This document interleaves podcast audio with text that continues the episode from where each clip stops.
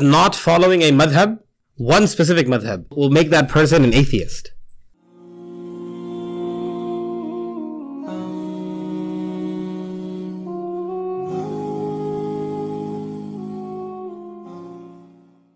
Welcome back to another episode of Kalam Kalvi. Uh, today we have a special guest, Mufti Abdullah. Assalamu Assalamu alaikum. So um, I heard that you're Sheikh Ahmed's teacher and Farhan's teacher. That right? Yeah. That's cool. Yeah, I heard a lot of good things about you. So, um, could you tell me a bit, a bit about yourself? a bit about myself. Yeah, uh, yeah. So, I grew up here. I was born near Medina Masjid. That's so closer to downtown. And uh, I went to school here. and Basically, lived a normal life until I was about like, mm, I would say, 14, 15. And then I traveled overseas. And then I studied in uh, India uh, for approximately eight eight years, eight and a half years. And then I just recently graduated in 2016. And then ever since then, I've been uh, teaching uh, in the Scarborough community. And I actually used to lead the Juma here at Masjid Zakaria for three years. Yeah, so this is back when the Sheikh Abu Bakr was still the Imam here. Right, so I used to lead Jumas. Um, when he when he went for Hajj, I led Juma, and then after that, I used to lead the second Jumas, and I went on uh, through Mara Aslam's era, and then right before uh, Mara Ahmad was hired, I left.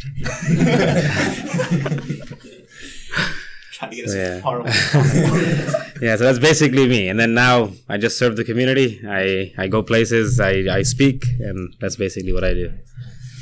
So we're gonna dive right into the topic. Okay.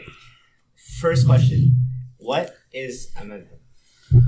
What is a madhab? So that's a that, that's a that's a that's a good question. Um, so first, I guess what we could do is we could we could break it down. Uh, that the word madhab uh, in the Arabic language refers to any path, right? So a path, a way, a methodology. Um, now in our societies, uh, and this has been the social norm for like almost a thousand years now, when a person says madhab, uh, a person thinks of a specific school of thought uh, within Islamic jurisprudence, uh, within fiqh. So a person says madhab, someone thinks of Abu Hanifa. A person says madhab, someone thinks of Imam Malik. Someone thinks of Imam Shafi'i, Imam Ahmad, right? Or someone thinks of not following a madhab, right? Meaning, a madhab now, right? Once upon a time, it didn't really mean that, but now for us, a madhab refers to uh, a specific ideology and methodology of fiqh, right? Following a specific line, ideology, way of thinking when it comes to uh, tackling new issues, deducing rulings, uh, and and uh, our way of interpreting the Quran, our way of interpreting the Hadith, right? That's basically what a madhab is. Right. So, Sheikh, what happens if I just follow the Quran and Sunnah and I leave Mazhab completely? What is is there? Are there like side effects? Like, is there something wrong in that, or what should someone do? So um, that's that's a good question, and a lot of people have this question, right? O- Oftentimes, you'll hear you're going to hear people say that you know you know why do you follow a madhab? We were commanded in the Quran to follow Allah Subhanahu wa Taala, to follow the Prophet Sallallahu Alaihi Wasallam. قُلْ إِن كُنْتُمْ تُحِبُّونَ اللَّهَ فَاتَّبِعُونِي يُحْبِبْكُمُ اللَّهُ Right? That say, O Muhammad, to the people that if you love Allah, right, then follow me. يُحْبِبْكُمُ Allah, Allah will love you back. Uh, so the one thing that we need to understand before moving forward is that following a madhab does not deny the fact that you're following the Quran and Sunnah. Right, so that's basically that's how we're gonna preface right this uh, this argument here, that following a madhab does not contradict, does not deny the fact that you're following the Quran and Sunnah. Now, what do I mean by that? The four great imams that are followed today throughout the entire world Imam Abu Hanifa, Imam Malik, Imam Shafi'i, Imam Ahmad. May Allah be pleased with them all. Um, their methodologies of fiqh came approximately 100 years after the Quran and the Sunnah were already established. So therefore, they weren't introducing anything new in the sense that they weren't introducing new uh, issues to the community at their time. Rather, the first thing, their first and their initial goal in society was to be able to navigate the the different issues and the different uh, nuances of Sharia of the sacred law. And I'll give you an example, right? That on multiple occasions, the Prophet sallallahu alaihi wasallam he led the Sahaba in prayer. Right, so uh, if it was difficult during the Meccan era for 10 years in Medina Munawwara, the Prophet sallallahu alaihi wasallam he led the Sahaba in Salah.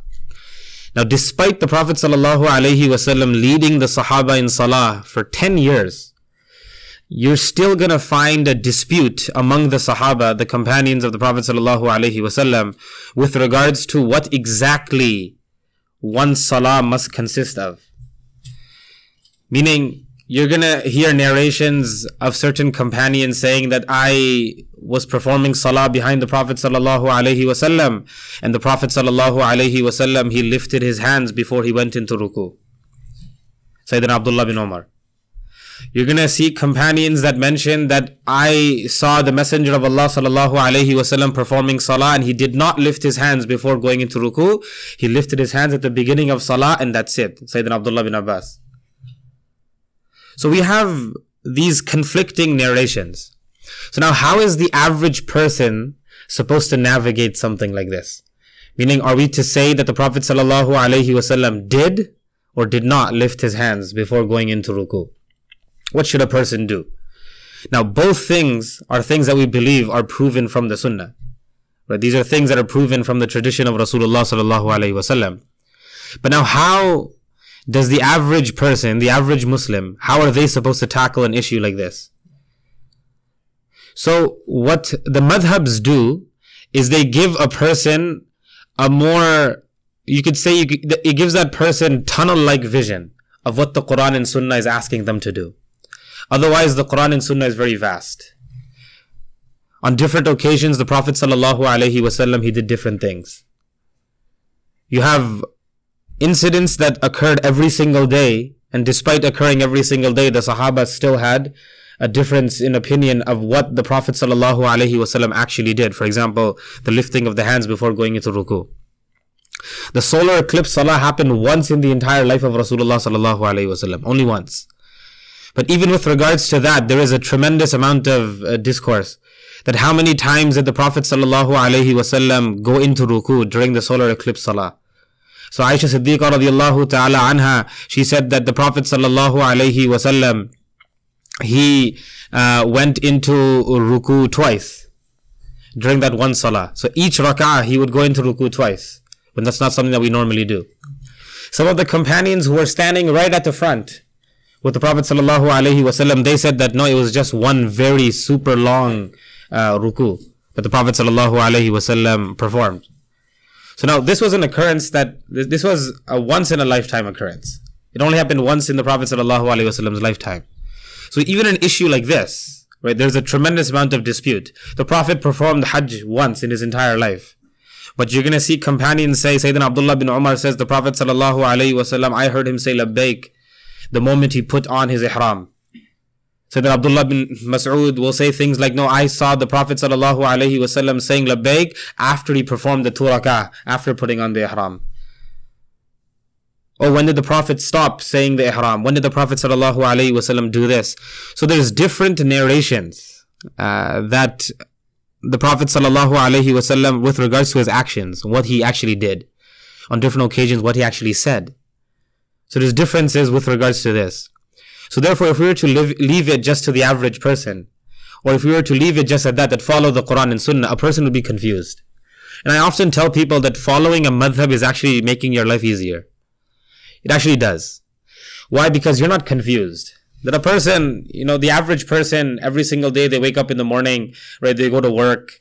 Uh, they have a bunch of responsibilities at work. They come back home. They have responsibilities at home. They have wife, children how is that person supposed to tackle an issue that arises within their life? Like that person, for example, they started a salah and they kind of messed up.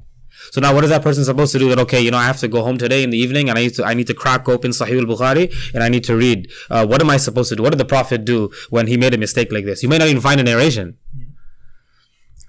Be like, oh, you know, uh, something like this happened today and I, I need to go home and I need to open my translation of the Holy Quran to see. You know, what am I supposed to do? Or I'm gonna go home and I'm gonna Google it. Or on my way home I'm gonna Google it. Right? That's right, that's the most convenient way today. Right? But the the issue is that a person doesn't need to go through this hassle. A person has a madhab, a plan laid out for them.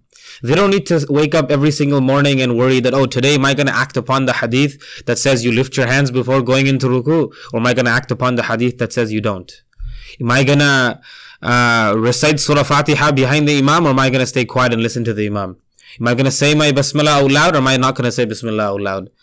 Right? Am I going to uh, eat uh, all the seafood in the world or am I going to stick to just fish? right? So these are issues that arise every single day. So that if a person sticks to one opinion, one madhab, or even, not even that, if a person sticks to one scholar, that anytime I face an issue, I'm to ask that guy. I'm to ask him.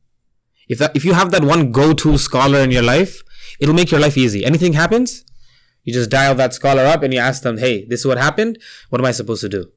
So now you have a clear cut vision of what Islam wants from you. And you have a, and, and it's very easy. As opposed to every single time you have an issue, you're to go and try finding the answer on your own. Right? Because well, we all know, right? Sometimes, you know, we get sick. So you go on Google and be like, you know, you type in your symptoms. Right? And we know how terrible that can be. It can be from just, oh, it's nothing, it's a migraine, to you have cancer. right? So diagnosing yourself is never a good idea. Right? A person, right, should go to a doctor. Right? These are the symptoms. This is what I'm suffering from. And the doctor will give you, right, the best advice. Same thing with regards to Islam and Sharia. Not everyone is well equipped to navigate the nuances of, uh, of Sharia. So therefore, right, this makes it easier for a person. Right, so that's just a bit uh, on that topic. So you said some people aren't well equipped to, um, you know, diagnose Hmm. themselves, right? so, um, what qualified the the imams back in I think it was like the ninth and eighth century? What qualified them to develop their own methods. Hmm. Uh, So, mashallah, that's a good question. So, the what we need to understand. So, the, the first thing that we need to understand is that um, in the time of Rasulullah sallallahu alaihi wasallam, this is not something that was going on during that time. Meaning, we never had this issue of this opinion and that opinion in the time of Rasulullah. Why? In the time of Rasulullah sallallahu alaihi wasallam, if something happened, who would you ask? The Prophet. It was as simple as that. Islam was more or less limited to Medina Munawwara. And to be honest, Medina Munawwara was not that big. But if you were to kind of um, estimate how big Medina Munawwara was at, at, at that time, the size of the entire Masjid al-Nabawi today was approximately the size of Medina Munawwara at that time. That's how big Medina was. That's the entire Medina. Just the size of the masjid today. Right? Because uh, the the uh, the cemetery was outside of of the uh, of the of the city of the Prophet, but now it's right outside the masjid. It's within the city, right? But that once upon a time that was outside of the city, right? Aisha's house, right, is within the the masjid. Um, uh, all of the other wives of Rasulullah sallallahu alaihi wasallam, their house is inside the masjid. The Sahaba, their houses are inside the masjid.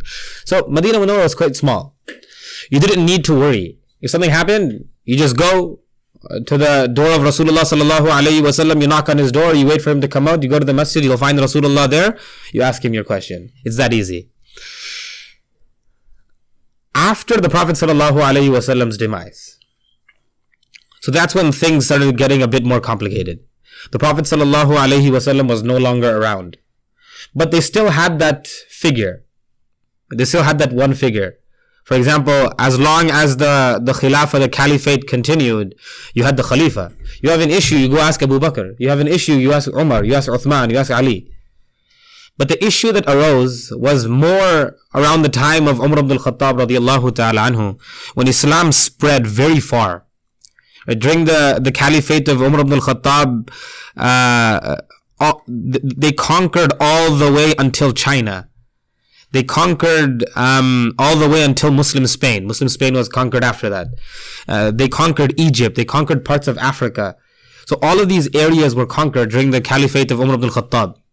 So therefore now obviously every single time an issue arises, you can't ask Umar. Umar's not there. You can't just call Umar. Right? There's no, there are no, there are no phones. So now, Sayyidina Umar ibn al-Khattab has a very famous sermon that he delivered when he became the Khalifa. He said that anyone that has a question, anyone that has a question with regards to wealth, meaning if somebody wants money, if somebody wants financial assistance, then come to me.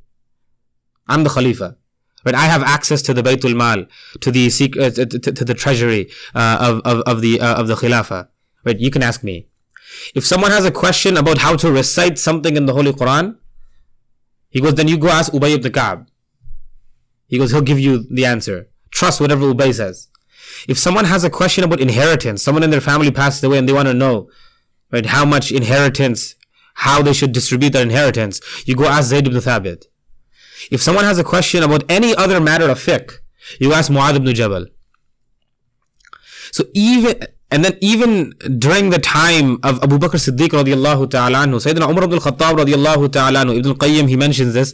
He said that Umar ibn al-Khattab, one day he announces to the people, he says, look, anyone that has an issue wherein there is a dispute, he says, وَلَمْ يَثْبُتْ فِيهِ عن النبي صلى الله عليه وسلم شيء and there's no hadith from the Prophet صلى الله عليه وسلم فالفتوى على قول أبي بكر he goes then the fatwa is according to Abu, whatever Abu Bakr says that's the final verdict you trust Abu Bakr Siddiq so there was an issue after the demise of Rasulullah صلى الله عليه وسلم that what should a person do but it wasn't that big of a deal because the Sahaba were still around so during the first 30 years after the Prophet Wasallam's demise, majority of the Sahaba were still alive. It's only after the Khilafah ended, after Sayyidina Ali bin Abi Talib's reign as the Khalifa, after third, the 30th year, after Hijrah, that majority of the Sahaba, right, they started passing away. Right, between that, between 30 and 60 Hijri is when uh, majority of the Sahaba began to pass away. And then after 60 Hijri was only the younger companions of the Prophet sallallahu alaihi wasallam right? The four, uh, the, the, the, four Abdullahs uh, and uh, Sayyidina Anas bin Malik and some of them, they were the only ones that were alive. So at that time, at that time, now there was a need. There was a need to develop a way for the average person to navigate their lives according to Sharia, according to the sacred law. So Abu Hanifa did not come along all the way until right around 80 Hijri. 80 so that so that's that's 70 years after Rasulullah sallallahu alaihi wasallam passed away. Imam Malik like 30 years after that. Shafi'i was born according to some narration the day Abu Hanifa passed away. Imam Ahmad came even after that. Right, so they were not that close to the era of Rasulullah sallallahu alaihi wasallam. The closest to the era of Rasulullah was Abu Hanifa, who saw some of the Sahaba. So he was a tabi'i. None of the other ones were. So now the question arises that you know what made them qualified, and were they the most qualified people? So the answer is yes and no. So there were many people during that era that were highly qualified. They could have started their own madhabs. Some of them did, they didn't live on. Others just didn't try. So it's mentioned that during Imam Abu Hanifa's time, some of the great uh, muhaddithin, some of the great scholars of hadith were still alive during that time. Sayyidina Sufyan al-Thawri, Sufyan ibn Uyayna. So prominent and famous names during that time. One of my teachers, um, he he told us that during the time of Abu Hanifa, it wasn't that Abu Hanifa was the smartest man at that time. He says that there were jurists alive during that time who had an equal or maybe even more uh, or, a higher or better grasp of Sharia than Abu Hanifa. He says, so what made Abu Hanifa so great? Why did Abu Hanifa's madhab live on? Why didn't anybody else's? It was his students. It was the students of Abu Hanifa that carried on his legacy. That's why his madhab continued. It's mentioned by Imam Malik. Imam Malik rahmatullahi alayh during his era, right, again, there were many prominent, he lived in Medina Munawwar. That was a very difficult place to, to, to be like the brightest crayon in the box, right? That's the, like, that's Medina, right? You're living in the Prophet city, right? There were great scholars in Medina Munawwara. So Imam Malik, how did he begin to shine? So again, it was his students. They were greater scholars than Malik during his era, Layth ibn Sa'ad, right? They were great scholars, but their madhabs, their ideology did not live on. Shafi'i is the exact same. Imam Ahmad is the exact same. But what made them qualified? It was their grasp. It was their grasp over the sacred sciences. Right? And let me give you an example. Imam Malik, according to some uh, historians, Malik met Abu Hanifa. According to some historians, he never met him, but he heard about him. So when Imam Malik, what he had to say about Abu Hanifa was amazing. He said that Abu Hanifa is such a man that if he were to point at a wooden pillar and try convincing you that it was made of gold, he'd be able to convince you even though you knew it wasn't made of gold. Was, he was that convincing in his arguments. The very famous saying, La yufta wa malikun fil Medina, that a fatwa cannot be given while Malik is sitting in Medina Munawwara. Right, very famous Shafi'i scholars narrate this story. That while Malik was alive, no one had the audacity to issue a verdict. Uh, and everyone went back to Malik. Questions from all over the, uh, the, the, the, the, the Muslim world, right, would come to Malik. Right, it's, it's actually funny that once somebody brought like 50, 50 odd number of questions to Imam Malik, and Imam Malik he only answered like four of them. For for for like 40 plus questions, he just said La adri, I don't know. So they're all like, oh, you know, we traveled from like Egypt, we traveled from like Iraq, right, all the way down here. Like, how are you telling us you don't know? What are we gonna tell our people? He goes, yeah, go tell them. Malik said he doesn't know. Hmm. It's okay, right? So they were they were very humble people. But at the same time, they were some of the brightest minds that ever walked upon the face of this earth. The Prophet sallallahu alaihi wasallam during his sermon in Hajjatul Wada, the farewell Hajj, the Prophet sallallahu alaihi wasallam he told the Sahaba something. He said that whatever I'm telling you here today and whatever you have gathered from me, he says, pass this on to the next generation. He goes, because it's very possible that you pass it on to people in the future who have a deeper understanding than you. He was talking to the Sahaba. That it's possible you pass on these narrations, you pass on the Quran and Sunnah to people that have a better understanding than you. The people that heard it from uh, the Prophet himself. So the Prophet told the Sahaba this. This is an authentic narration. That it's very, it's highly likely that the people that you pass this legacy on to, they'll dive deeper into it they may appreciate it so much that they're gonna make more of it than than, than you. Again, the Prophet was not uh, degrading the Sahaba, but the Prophet wasallam was trying to tell the Sahaba that you know they might think of it uh, and they might look at these ahadith and these narrations in a different lens. So it it actually takes a lot uh, a lot of reading. It takes a lot of um, uh, from a person to actually do. So this is referred to as ijtihad, right? To to deduce your own rulings. Right? How does a person do that?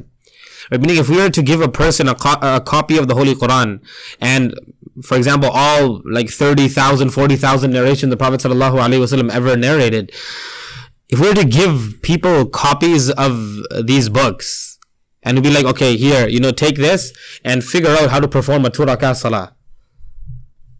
Right? No one can do it. It's almost impossible. Whether here, you know, use the Quran and explain to me when Dhuhr time is. It's almost impossible. Right? Okay. Crack open Sahih al-Bukhari and explain to me, right, how you how you're supposed to perform a two rakah salah. You won't. You won't be able to. The only place you'll find like detail with regards to every single issue or the framework that will allow you to move on and develop new rulings as advancements occur, but both in science and in the world in general, he says, is if you follow a madhab. So the issue with the scholars of the past, the issue of the with the scholars of the past was that not every single one of them was worried of uh, you know about creating a madhab. Some of them were, but right, it's through the divine decree of Allah Subhanahu wa Taala that their madhabs didn't live on. Right, so it's not that it could have only been these four and nobody else. There could have been more. There were more. There were scholars who were just that great. But again, at the end of the day, it's a coincidence that we just have four. What made them that great? At the end of the day, they were scholars that had great abilities, but only these four were granted that level of acceptance that their madhabs and their ideologies lived on. Right? So that's the, the cold-hearted truth, right? That there were great scholars, right? But at the end of the day, it's up to Allah subhanahu wa ta'ala. So Yeah. if all the madhabs are right, wouldn't I be allowed to mix and match? Like you know, Like for example, like say I'm I'm doing wudu, right? And say I'm at work, I have to take off my socks and perform my wudu. But the person next to me, he just does masa over his feet. So yeah. So this so this is a whole separate issue now. That um so the Arabic term for following a madhab is the word taqlid. Right? So that, that that's the word for following a madhab, taqlid. Right? Taqlid literally means to blindly follow. That's the literal meaning. So you actually don't care about what's more right and what's what's wrong. You're actually just blindly following one person, whatever they say goes. That's what you're doing. Um, the issue of picking and choosing is tied into an, uh, something else, which is referred to as taqlid shakhsi, following just one madhab. Now, why is there so much uh, importance given and so much emphasis put on just following one madhab?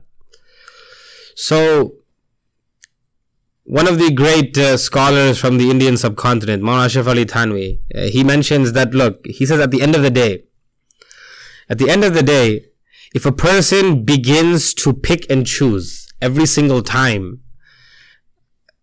they're faced with an issue, he says, what, what will the human or what will the person choose? By nature, a human is inclined towards that which is easier. So every single time, you're just gonna pick the easier option. You know, as opposed to taking my socks off, I could just keep them on. You know, this imam says that I can eat this. So maybe I should just eat it. You know, that imam says that, you know, I don't have to pray witr. It's not wajib. I'm not giving anyone any ideas. Yeah. right. If you're, if you're Hanafi, then you gotta pray. Right. So, right. So again, so all of this, what it, what it creates is it, it creates, um, what the scholars refer to as ittiba'ul hawa. You're not following your desires. You're not following a madhab. You're following your desires. Whatever you want, that's what you're following. And there's a very famous scholar from Egypt, where he passed away in the last century, um, who had a book.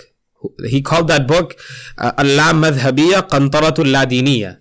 He said that not following a madhab, one specific madhab, will make that person an atheist. Now, right, when a person reads that title, be like, how, how did he make the conclusion that a person who just decides to wipe their socks or decided to, you know, go to Red Lobster, right? How did that person end up an atheist? So he says, because he says, what happened with the previous nations? How come they moved so far away from their religions? It was because their hawa, their, their carnal desires, they kind of crept in. So the Christians, what ended up happening with them? Every single thing that they found too difficult within the Bible, they rejected and over time they changed. That's exactly what the Jews did as well. Right? There's actually incidents that, uh, of this occurring during the time of Rasulullah sallallahu alaihi wasallam. Of the Jews doing this. Right? When the Torah was revealed and given to Musa alayhi salatu wasalam, Musa alayhi salatu wasalam took 70 people with him to receive the Torah. When they came back and the rest of Bani Israel asked them that, hey, what did Allah say? He said, Oh, Allah said that this is the book that you're supposed to follow, but if there's something that's too difficult, then you can just let it go. It's okay. And that's when Allah subhanahu wa ta'ala sent Jibril. He held the mountain on top of them and he made them uh, he made them seek forgiveness from Allah subhanahu wa ta'ala. But long story short, a person is inclined towards ease. No one's gonna pick something that's difficult. So if we get into this habit of picking and choosing, then that's what's gonna end up happening. However, Ma'athanwi says one other thing. He says if he says, I feel that it's so far fetched, but he goes, if, if someone decides to act upon a hadith for the, with the sole intention of acting upon the sunnah, they're not doing it for ease. They're not doing it because that's the easier way out or that's just more convenient for them. They're doing it because they want to implement the sunnah he says, then kudos to that person. Mubarak to that person. That's amazing. That person can do it. Even if that person doesn't stick to one madhab, it's okay. But he says, he says this is, this is quite rare. To keep your desires aside and to act upon things solely because they are proven from Rasulullah sallallahu alaihi wasallam. You're acting upon this because it's a hadith of Rasulullah sallallahu alaihi wasallam. Because if somebody out of sheer desire to act upon the sunnah of Rasulullah sallallahu alaihi wasallam decides to pick and choose, then that's okay. But that he goes, but that means you need to be able to put your hand on your heart and say, I'm doing this because of my zeal for acting upon the sunnah. Because if someone can do that, he goes, and that person is allowed. It's actually mentioned that during um, uh, Maulana Muhammad Zakaria Kandhalwi's stay, when he was living in uh, uh, in Mazahir Ulum, Saharanpur in India, it's mentioned that uh, some uh, students were brought to him, Salafi students, students that did not follow a madhab. So some some other students they found out that these students don't follow a madhab and and uh, they just act upon you know whatever they feel is more right, and they pick and choose a hadith and things like this. So he, uh, so some other students, they complained that, you know, there are some students that sit in your dars, they sit in your lesson and they are, they actually don't follow a madhab, right? They're not Hanafi, they're not Maliki, they're not Shafi, they're not, they're not Hanbali, they're, they're nothing. So they thought that Sheikh Zakaria was gonna like kick him out of like his dars or something like that. But Sheikh Zakaria gave a very, very amazing response. He said that, look, he says, I have no reason he says, I have no reason to doubt their intentions. He says, if their intention is to please Allah subhanahu wa ta'ala by walking in the footsteps of Rasulullah sallallahu alayhi wasallam, and that's the way that they're choosing to do it, he goes, and I'm not going to stop them. He goes, even if they're not sticking to one madhab, it's okay. He goes, if, so again, he's basically echoing the same words of Ma'atanwi, that if they are pure and sincere in their intention of following the sunnah and that's why they're doing it, then I won't stop them. I won't say that you have to follow a madhab. The, for that person, following the sunnah is okay. Following the, the Quran and hadith is okay. Again, it's tremendously difficult. Right? It's tremendously difficult. Even for a qualified scholar, it's difficult. But at the end of the day, he goes, if they're, if they're sincere in doing so, he goes, and that's okay. And the issue is that we believe that this um, uh, following one madhab is a new uh, occurrence. Like this is something that's new, newly. In, it's like an innovation. It's not, right? And I'll, I'll give you a hadith of why it's not. It's mentioned that uh, after the Prophet sallallahu alaihi wasallam's demise, some of the some people from Medina Munawwara they went to perform Hajj one year. And what ended up happening was that there was a woman whose menstrual cycle began before she can perform the final farewell tawaf before going home. Right, so there's three tawaf in Hajj. One at the beginning, one somewhat in the middle, which is fard, and then one tawaf that you perform, which is wajib, which you perform right before you leave. It's called tawaful wada, the farewell tawaf. It's basically like your goodbyes to the to the Kaaba. So this woman, she entered the state of menstruation right before the farewell tawaf. So now the issue occurred that okay, if we were to wait for her, we'd be waiting like seven, eight, maybe ten days for menstruation to end and for this woman to become pure from menstruation and then she can do tawaf and then we can go home right? That, that would cause a hindrance to everyone. So what they did was they went to Sayyidina Abdullah bin Abbas who was living in Makkah Mukarramah at that, at that time. So they asked Sayyidina Abdullah bin Abbas this hadith is mentioned in Sahih Bukhari. They asked Sayyidina Abdullah bin Abbas what are we supposed to do? She wasn't able to perform the farewell tawaf and everybody else is ready to go home. Can she leave without doing it Sayyidina Abdullah bin Abbas said yes. He said, Tanfir, she can leave. Now, this is the funny part. All of these people were from Medina Munawara, and they already knew the answer. They already asked the same question to Zayd ibn Thabit, who was sitting in Medina Munawara. And Zayd ibn Thabit said, She can't leave. You sit there and you wait. Someone should stay with her. Someone should stay with her until she becomes pure from menstruation. She will then perform the tawaf and then you leave. This is what Zayd ibn Thabit said. So what did they say? They said that we will not take your opinion, وَنَدَعُ قَوْلَ زَيْد And we're not going to leave the opinion of Zayd. Rather, we're going to stick to Zayd bin Thabit's opinion because he's our mufti. He's the one that we follow. So they stuck to following just Zayd ibn Thabit, even though they just asked Sayyidina Abdullah bin Abbas the masala. They just asked him to his face. Now, to his face, they're telling him, we're not going to listen to you because your opinion contradicts Zayd ibn Thabit's opinion. And we were told to follow Zayd ibn Thabit. So we don't care what you have to say. So Abdullah ibn Abbas said, all right, fine. He didn't argue with them.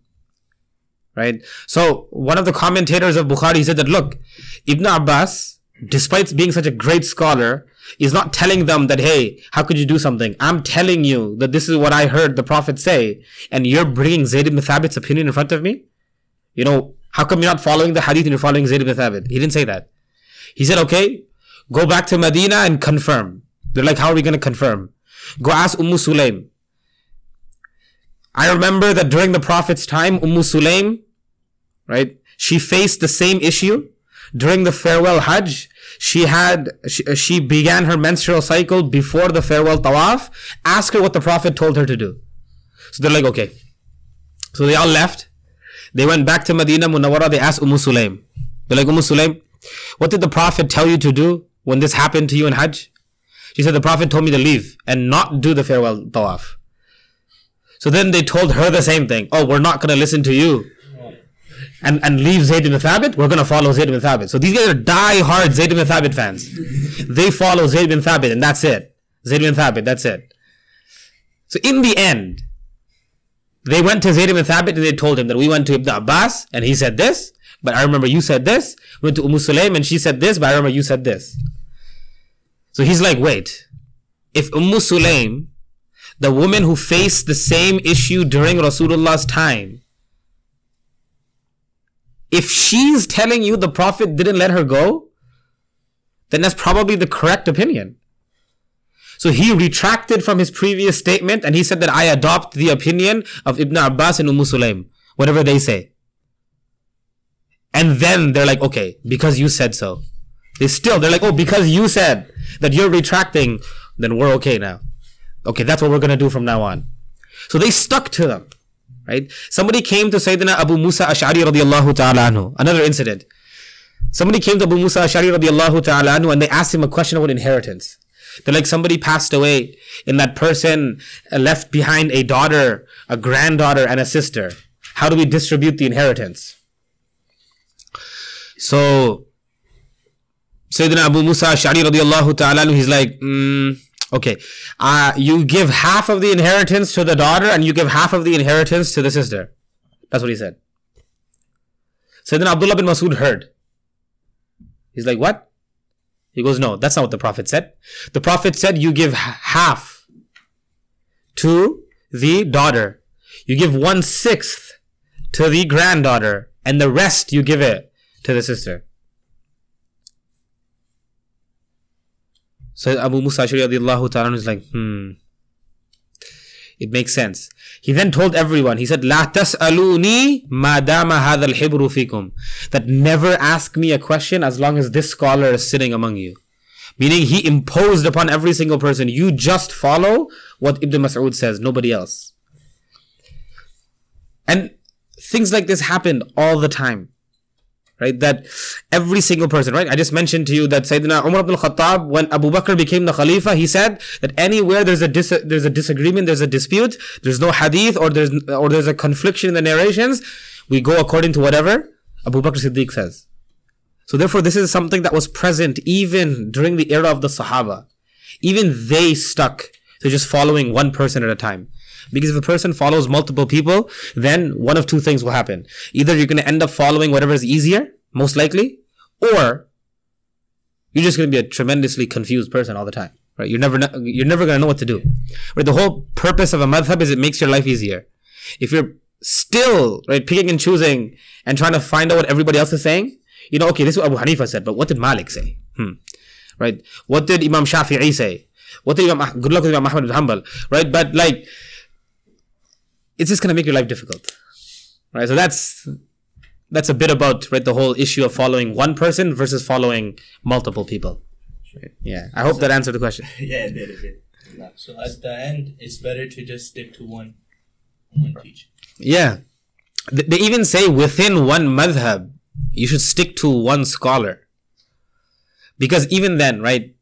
Uh, uh, Ma'ashar Ali he mentions that uh, during uh, during his lifetime, so many people would come to him and ask questions, and when they would not like the answer that he gave them, they'd go ask someone else. Meaning they just keep going around fatwa shopping. They'd ask this guy. He gave a, a strict answer. So like, oh, you know, on this guy. We're gonna go ask that guy. so they go ask that guy, and then they go ask somebody else until they find whatever they want. It's basically the same thing, right? You're just following your desires. You're just gonna go look for the one mufti, right? Who's gonna give you the, the green light. Yeah, I don't want to take his name. He lives in Birmingham. Right? He'll give you the he'll give you the green light all the time. Right? So don't do that. Right? Stick to one person that you feel is someone that's up to date, someone that has a good grasp, right, over um, Islamic academia. That person is a God fearing person. Stick to that person. Someone that you can resonate with. It doesn't have to be someone overseas, right? It doesn't have to be someone in some other country, in some in the Arab world. It could be your local imam. It could be Mullah Ahmad right there, right? Someone that you can resonate, someone that that, that you can uh, see eye to eye with, and you trust that person, right? You trust that I can put my deen in this person's hands, and I will not go astray. I'll be okay. Right? You trust that person, you, and you stick to that person, and it makes your life easier that anytime you have an issue, you ask that person. And whatever they are going to tell me is going to be okay. Because to be honest, let me tell you something. Another benefit of following people is that you're never going to be blamed. The blame is always on them. Sayyidina Imam Malik rahmatullahi alayhi, somebody asked him a question. And that person, before Sayyidina Imam Malik asked him the question, Malik asked him that, where are you coming from? So he goes, I'm coming from Egypt. So he goes, Are there no scholars in Egypt? So he's like, There are, but I heard so much about you. That you know Malik's such a great scholar. Imam Malik refused to give him the answer. This man came all the way from Egypt to Medina Munawara, And Malik said, Go home. I'm not giving the answer. So after he left, his students asked, like, did you not know the answer? Like, we know the answer. So he goes, no, I knew the answer. But tomorrow, let's say, for example, tomorrow my opinion changes. Who's gonna go tell that guy that my opinion changed? He's gonna use my back on the day of judgment to get into paradise, and I'm gonna fall into Jahannam. Goes, I can't, I, I can't live with that. Right? I can't live with that. But what do you understand? Right? That it's never, you're never gonna be blamed if you're just following someone else. The blame is on them. If they gave you the wrong advice and you live your life according to that, it's their fault. It's not your fault. Right? We, we, we believe that on the day of judgment, right, that person will not be held accountable because that person didn't know better. They, they were, they, they were not qualified to make that decision on their own. So they asked somebody that they thought was qualified and that person gave them the wrong advice. Right? So it's actually safer for you as well.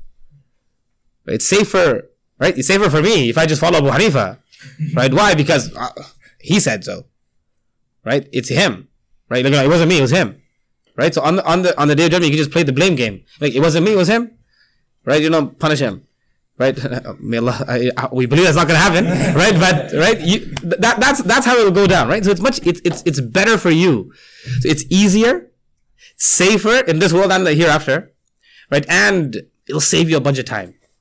Yeah. So those are like just some of the logical reasons of why you should follow one madhab. Yeah. You like begged out all my questions I have. okay. Um, how do I pick which madhab to follow? Hmm. Like that. That's a good question. So, to be honest, to be honest, the reality of the matter is each and every single one of us just end up following the madhab that they were born into. I was born Hanafi, that's why I'm Hanafi today. Seldom does a person change their madhab. Can you change your madhab? So the answer is yes, but there has to be a good reason for it. And again, like, in order to change your madhab, you need to be able, you need to be qualified to make that decision. Now, what makes you qualified to make that decision? You basically need to read up on both madhabs and be able to come to the conclusion that this madhab is more correct than this madhab. To be honest, by the time you end up reading both madhabs, you'll probably be dead. you won't live to see the day where you can properly say that I've, I, I, or, or where you can say that I have adequately researched both madhabs and I feel that this one is more correct. You won't live to see the day, right? I won't live to see the day. Right. I've, I've been, right, studying the Hanafi madhab, right, ever since, right, for, for like 12, 13 years now. I've probably only read like, I don't know, like one, one thousandth of the madhab. Like, it's so vast right? Each and every single one of them, right? So vast. It's almost impossible for a person, right? To, to, to dive that deep into every single issue and be able to, um, uh, say that this madhab is more correct than this madhab. However, it did happen, right? These things have happened. Uh, it's actually um, quite famously mentioned in uh, in our um, uh, madrasas that Imam Tahawi, right? Imam Tahawi is one of the greatest Hanafi scholars. Passed away 321 Hijri. Uh, he was born a Shafi'i. His uncle was Shafi'i's student, a direct student of Imam Shafi'i. So Imam Tahawi used to go to the gathering of his uncle. So obviously his uncle was Imam Shafi'i's student, so he was Shafi'i. So he was like teaching him Shafi'i fiqh. But Imam Tahawi ended up leaving the Shafi'i madhab. And he ended up becoming Hanafi. And that's like our biggest flex on the Shafi'is. Right? That look, this guy, such a great Imam, left your madhab and joined ours. And why, he, and when, when he was asked why, he said that I used to see my uncle that anytime he couldn't find the answer to something within Shafi'i books, he would look in the Hanafi books. So I'm like, hey, let me go to the place that he's always looking. So then one of the Hanafi scholars, right, I forget his name at the moment, but he visited that same, uh, that same area that he was living in, and then he started benefiting from his works. And then later on, he changed his madhab. And then he became one of the most notable figures within Hanafi jurisprudence and Hanafi, Hanafi fiqh. I know, I know a Gujarati guy, uh, who became Shafi'i. So the, he, he made the opposite transition, right? So he went and then he studied, uh, uh, under, uh, Mufti Taha Karaan in Cape Town. Right? One of, arguably, he just passed away two years ago, one of the, the greatest, uh, English speaking Shafi'i scholars, right, that we've, uh, ever, like, seen. Uh, so he studied under him and then he he he adopted another madhab. He he he became Shafi'i. He's like the one Gujarati guy who you're gonna see lifting his hands before he goes into ruku, right? Um, uh, Sheikh Hamza Maqbul, right, from uh, the states, uh, he became Maliki, and his and we asked him his story, like, oh, why did you change from being Hana, being he, he- he's Pakistani, uh, so he he was born Hanafi, but then he became uh, Maliki. So we asked him why. He says that to be honest he goes that I started studying. So he, he first, he went to university and everything. So he started studying, um, uh, the sacred, uh, sciences, Quran and Sunnah at a very, uh, old, old age. So he was already like late twenties when he started. So the madrasa that he wanted to enroll in in Pakistan had a rule that you had to be under the age of 25 in order to enroll here. So they they turned him away. So when they turned him away, he was so angry. He's like, you know, how could these people not like, you know, how can how can they turn me away? Like I came all the way from America right here to study, and they're like turning me away. So long story short, he ended up in Mauritania, in Africa, and he started studying there, and and all of the scholars there are Maliki. So he ended up becoming Maliki because he was rejected from a Hanafi madrasa, and then he went to uh, and studied under Maliki scholars, and then he became Maliki. Right. So like everyone's um, story of how they converted to another madhab is always different. Um, but honestly and truthfully speaking, like there there are scholars right who dedicated their entire lives and they still did not feel that they themselves were worthy of making that transition. Right. I'll give you one example of a, a, scholar from the Indian subcontinent, Maulana, Anwar Shah Kashmiri. Now, just to give you a, a bit of uh, a glimpse of like what or who Kashmiri was, Kashmiri was basic. He basically had like photogenic memory. Like this man was amazing, right? He could see, and this is this is he himself speaking. He said that I could see, I could like read. He goes, I can read, and just glimpse at a page once, and I'll remember it for at least twenty five years. He goes, and if I go over it a few times, he goes that I can swear by Allah it will not fade from my memory for at least 40 years. He used to quote things, the page number, the line number, and everything off the top of his head, like huge encyclopedias he used to quote. This man was amazing. Like, there's one funny story I also mentioned about him that he was so, like, his memory was so strong that he used to walk around with his fingers in his ears all the time. Why? Because the area that he used to live in was highly, was densely populated with Hindus. So they used to be like playing their music. So he didn't want to listen because he was, he would accidentally memorize the lyrics what if he were to listen to them because his memory was that amazing. He'd listen to it once and then it'd be like playing in his head. So he didn't want that. So he used to walk around like this. He used to walk around like this. It's mentioned that one day he was traveling. Wait, do I have time? Yeah. yeah. So it was mentioned that one day he was he was traveling on a train. This was during uh, British occupied India. So he, he so he was going somewhere on a train, and there was a British woman sitting across from him, and she got into an argument with a British man. So obviously they were speaking in English. And this like old cha-cha looking guy is sitting there, you know, just minding his own business. But he was the witness as to everything that that went down, everything that transpired there. So the cops came and they asked him, like, you know, do you know, you know, what happened? So he basically told them in Urdu. He goes like, oh, they were speaking in English. I don't know English, but I can relate everything that I heard. Like, how, how can you do that? He goes, because I remember everything that they said. Like, I can just, I, I can like, I can, I can just, you know, uh, reword everything. I, I can, I can like regurgitate everything that they just said, even though I don't know English. Right? So he, he, he was that great. He says towards the end of his life, he says that I have my own opinions for everything. He goes, he goes, I have my own opinion when it comes to like different like um uh rules of Arabic grammar. He goes, I have different uh takes on like certain issues in like Arabic rhetoric. He goes, I have different issue, I have different takes on everything. He goes, but the one thing that I fail, I fail to hold my own ideas on is fiqh. Because I find it too difficult to maintain and to establish my own ideas and not abide by a madhab and not follow a madhab because I find it's too difficult. That, that's somebody, somebody like him saying that, right? That he, he memorized more than like, like 50,000, like 100,000 versions of different ahadith. Like he was amazing, right? Like nobody's ever seen anyone right with a memory like like Anwar Shah.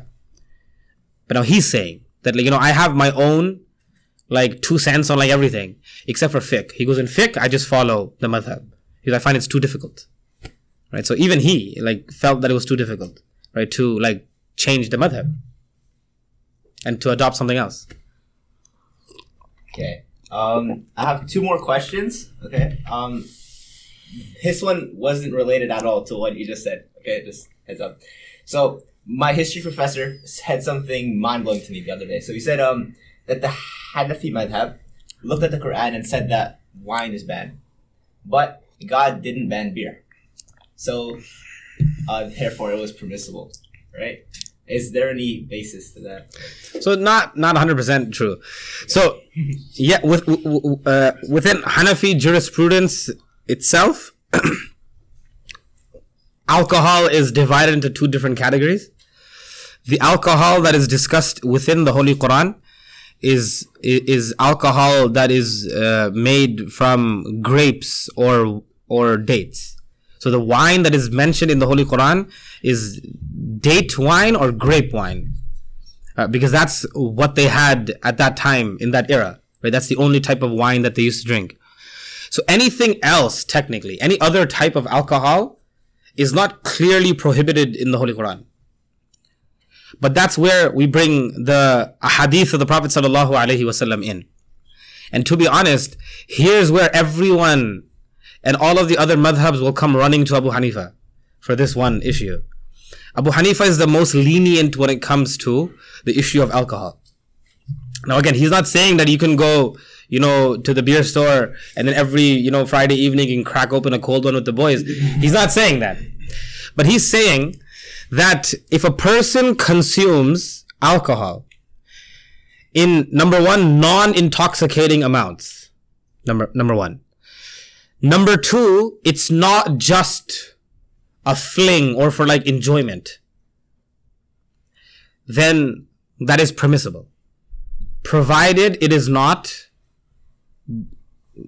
grape wine or date wine. Now, why does that, why does that help us? Every single one of us here probably drinks ice caps. Yeah? Ice caps have ethanol. Ethanol is alcohol. Every single one of us. Now, if, now, Imam Shafi'i, Imam Malik, one of Abu Hanifa's students himself, Imam Muhammad, believes that the same rule that applies to grape wine and date wine applies also to any other type of alcohol. So even a drop is not allowed. Imam Abu Hanifa says, no, the rules are different. So only within the the fiqh of Abu Hanifa, his opinion and one of his students, Qazi Abu Yusuf, their opinion states, right, that if a person consumes it in non-intoxicating amounts and their uh, uh, th- their um, reason for drinking it is not just like you know to like get drunk or like for enjoyment, then that's okay.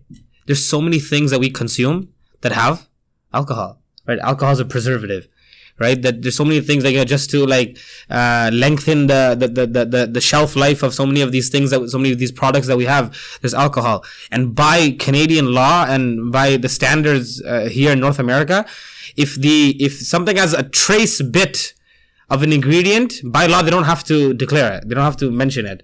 So sometimes something may have a trace bit of alcohol you won't even know. Oasis orange juice has alcohol. I feel like, uh, but again, like if you're Hanafi, you're you're good, yeah. If you're following any other madhab, I feel sorry for you that I'm I'm I'm bringing all this, but you know, um, yeah, just putting it out there, right? You guys can eat lobster, right? We can't, right? So I guess we're even, but so this this also kind of ties into the fact that look, it, it is actually good sometimes. It's actually good that we have different opinions it gives us a certain amount of flexibility. It gives us a certain amount of flexibility. If something is far too difficult, if something becomes a common affliction, then the scholars, they generally try their best to create some sort of flexibility and ease within the ruling. So even scholars that do not follow the Hanafi madhab, now, when it comes to alcohol, they will issue the verdict according to Abu Hanifa's opinion. Why? Because they see that it's far too difficult for a person to abstain fully from anything that has any any trace bit of alcohol in our society is impossible. Right? Let me give you another example. That Imam Abu Hanifa rahmatullahi alayhi holds a very uh, unique opinion uh, with regards to the whole issue on like transporting and giving someone something haram. Right? That if somebody, for example, works in like no frills, and now you're bagging groceries, or like you're like scanning groceries, and now you're giving someone, you know, haram meat. Does that mean your income is unlawful because you just handed that guy some haram meat? Abu Hanifa will say no. He says that if you live and you reside in a place wherein Muslims are in a minority, then most likely any job that you do, at some point in time, you're going to end up helping someone commit a sin. You're a cab driver. On a Friday night, most likely someone's going to end up in your cab trying to go to downtown, right? Hit up some club or oh something like that. Right? You are just an innocent person trying to make a side hustle or this is your side hustle, Uber Eats. You end up like going to Burger King and delivering a burger to maybe even some Muslim guy. are we going to say that all these people are now working unlawful job? Like, for example, you're an IT guy and you like, you work for like various different, like various different contracts, but like once like your contract included like doing some like IT work for an insurance company for um, I don't know, like a, a mortgage broker or somebody that, somebody somebody that deals with riba. Does that mean that your your your income is unlawful? No, we're living in a society wherein we are dominated by non-Muslims. At some point in your career, you're going to end up doing something that's probably going to aid someone's sin. Right? So, does that mean that all these jobs are haram and we can't, we can't, next thing, like, we won't be able to work any job? Like, no one's safe. Like, no one. Um, like, just, just think of it. Like, you, you can't even be like a school and a, a, a public school teacher right? Because you could probably end up teaching them something that doesn't in uh, that's that's not in line with Islamic beliefs. So now, so like, how are you going to live within society? So Abu Hanifa, a man who lived in Kufa, Kufa was the vast majority of the population of some of the more remote villages of Kufa, they were non-Muslims. This is what Abu Hanifa, he understood the issue better than, for example, Malik, who's sitting in Medina Munawwara. Not, not a single non-Muslim in sight. Shafi'i, who for the vast majority of his life lived in Makkah Mukarramah. Not a single kafir in sight. So obviously it's easy for them to say that, hey, no, you gotta stay away. You can't do that. For them it's easier. A man like Abu Hanifa who saw that, oh no, on a regular basis we have to deal with the disbelievers. So therefore what do we gotta do? Oh, we, we gotta create some flexibility here. Not every single thing we can just, you know, call it, oh, it's haram, you can't do that. Because then so many uh, different types of trade will be off the market. Like you can't do that. Right? So, so I, I don't know where we we went from the whole beer thing to, like, but uh, right. So it's good, right? A lot of times it's good, right? For example, right? I'll, I'll give another example. That you know, wh- why do we need so many different opinions? It's good. Like again, like unity does not necessarily mean everybody believes the same thing. That's not what unity is. Unity just means that each and every single uh, single one of us can respect the other despite and in spite their differences. That's what unity is. So we can respect the Shafi'i standing beside us, lifting his hands before going into ruku. We can respect the Maliki not even tying his hands beside us. We can respect everybody. We believe that they're all correct. We're gonna, we're gonna, we'll bump fists with every single one of them in Jannah. It's not like just the Hanafis are going to Jannah, just the Malikis are going to Jannah. No. You'll even see some of the Salafis in Jannah. Right? You'll see them too. Right? So, it's not that we claim that we're the only righteous people. Number two, so it makes your life easy. Right? How? Right? I just gave a few examples of how right, living in different societies, different imams, because they face different circumstances, they were able to have a different outlook. They had a different amount or different levels of experience with regards to certain issues, so they were able to issue different verdicts. There was a very famous issue that arose in the Indian subcontinent uh, with regards to um, uh, domestic abuse. now, in Islam, we know that the the ability to issue divorce is something that is solely within the hands of the husband. Right? Islam did not give the woman the ability to issue divorce. Does that mean that she's stuck in an abusive marriage? No. Right? There are various different ways of her to get out of an abusive marriage. But one thing that stuck out to some of the scholars in the subcontinent was that for a lot, a lot of the time, what you need in order to dissolve a marriage, to annul a marriage, is you need an actual Muslim qadi, a judge, which you will only find in a Muslim majority country. You're not going to find it anywhere else. So the Indian subcontinent faced this issue. So India in general, right, faced this issue. That they had no Islamic legal system. That they can just have you know a muslim judge say that okay you know this woman is living in this abusive relationship. You know this can't go on any longer and he'll annul the marriage. He'll break off the marriage even if the husband does not agree with it.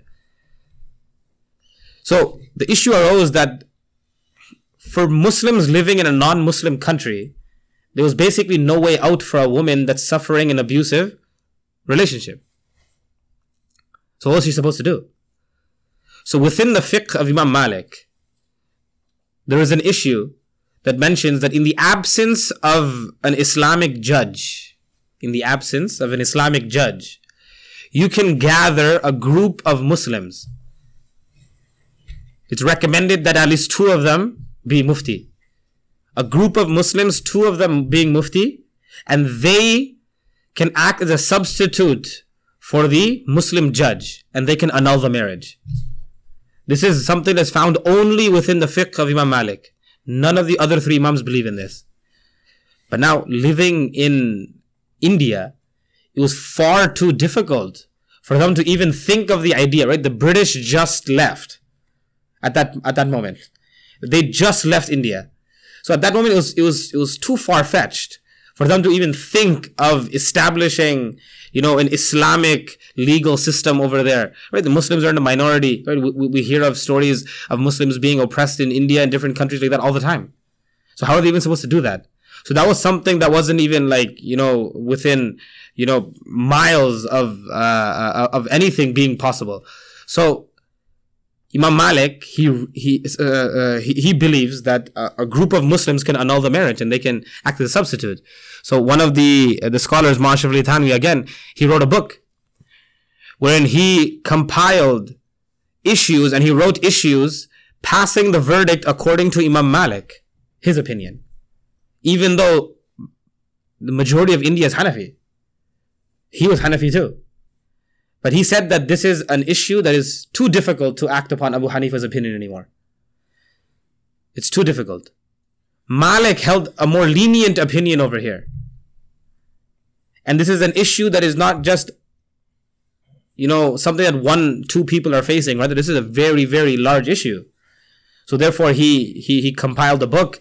He sent it all across the subcontinent. He got all of the uh, of the scholars and the muftis from the subcontinent to uh, to sign off on it, and then he even sent it to Saudi Arabia.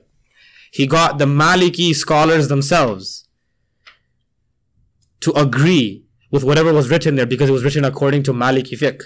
So he sent it to them too. And then now today, right, in India and even over here, right, in different in, in different areas, right, we apply that same fiqh that was compiled within that book, even though it's not our madhab. Right, so there was there were times when the scholars did feel that their madhab was something that was outdated. It could not be uh, applied anymore. So what did they do? They they they came together and they said that it was too difficult to implement. This is something that everybody's facing, so we need to change uh, what the madhab says. Right? So it did happen. Right? So flex. So like it, it's good. Like the, uh, the amount of disagreement that is there. Right? It's not something to you know to create you know disunity rather it's it's good right? It, it, it creates ease and flexibility for us. The yeah. final question we would like to ask you is for one one to learn more about their madhab right? What are some resources one can refer to to better to better understand and learn? Hmm. So so that would depend on which madhab that person follows. Uh, but what I would recommend uh, first right, that a person does is that there are books that are written that talk about our topic of discussion today, right? That uh, what is the the status? What's the rule of following a madhab? So there's actually a book within the English language, right? It's a book written by uh, Mufti Taqi Uthmani, right, from uh, from uh, from Pakistan, uh, uh, translated into English as well. Uh, it's called "The Legal Status of Following a Madhab." So in there, he he he he he teaches us and he tells us and he gives us the reason as to why, why follow a madhab, why stick to just one, and then he gives us right some insight and some reasons. Right, he brings examples from the past, and then he educates us with regards to that. Um, so that's that's that's one thing that we should all try reading. Right? So the legal status of following a madhab. Right. So that's a good book. Right. It's, it's available in PDF online and everywhere. Uh, another thing is that uh, depending on which madhab you follow uh, and how much you know background knowledge you have with regard to that madhab, right? Uh, that, that, it would depend on that as to where you're going to start. So, for example, within the Hanafi school, right, a person, right, depending on how much knowledge they have, how much they've studied in the past, right, a person can start with a book like Ascent to Felicity, right, a very good book right? It starts from uh, basic um, uh, matters of Islamic creed, what a person should believe, to matters of purification, tahara, and then salah, and then zakah, saum, hajj, and then they even talk about some issues of slaughtering, right? The slaughtering animals, what makes an animal halal, what makes an animal haram, and, and, and different things like that, right? So that's that's one very good book uh, within the Hanafi school. And then there's even uh, within uh, the Shafi'i school, Sheikh Musa Furber, right? He translates a lot of Shafi'i books into uh, the English language. Um, uh, Sheikh Hamza Yusuf, uh, Hanson from California, he, he, he translates a lot of the Maliki books into English, right? And, and, the books of the Hanbali, Hanbali fiqh, um, a, a, lot of the Arab scholars, right? They are also well versed in the English language, so they translate those books as well. So there's really like no one single book that I can recommend to anyone. Whether it's difficult, it depends on a person's uh, background, how much knowledge that person has, how deep they want to go. Does the person just want to know the basics? Does the person want to really get to know why? Why? Why do we do this? Right? And stuff like that. So it depends on that. But it's a journey, right? I, I recommend everyone that in your free time, right, read a bit right? Read a bit about, right, whichever madhab you follow, right? First start by reading about the Imam themselves, right? If you follow Abu Hanifa, read the biography of Abu Hanifa. If you follow uh, Malik, read his biography, right? All of these scholars were amazing, right? And that will increase you in love for the scholar and appreciation for the work that they've done. So that, so that will make it easier for you to follow them. And it'll make it easier for you to convince yourself, right, to trust them, right, over, right, what you think right? So that's those are just a few thoughts. Yeah. Oh yeah. Alright, inshallah, we're gonna wrap up this episode and we hope to see you in the next one. Assalamu alaikum. Wa alaikum salam wa rahmatullahi wa barakatuh.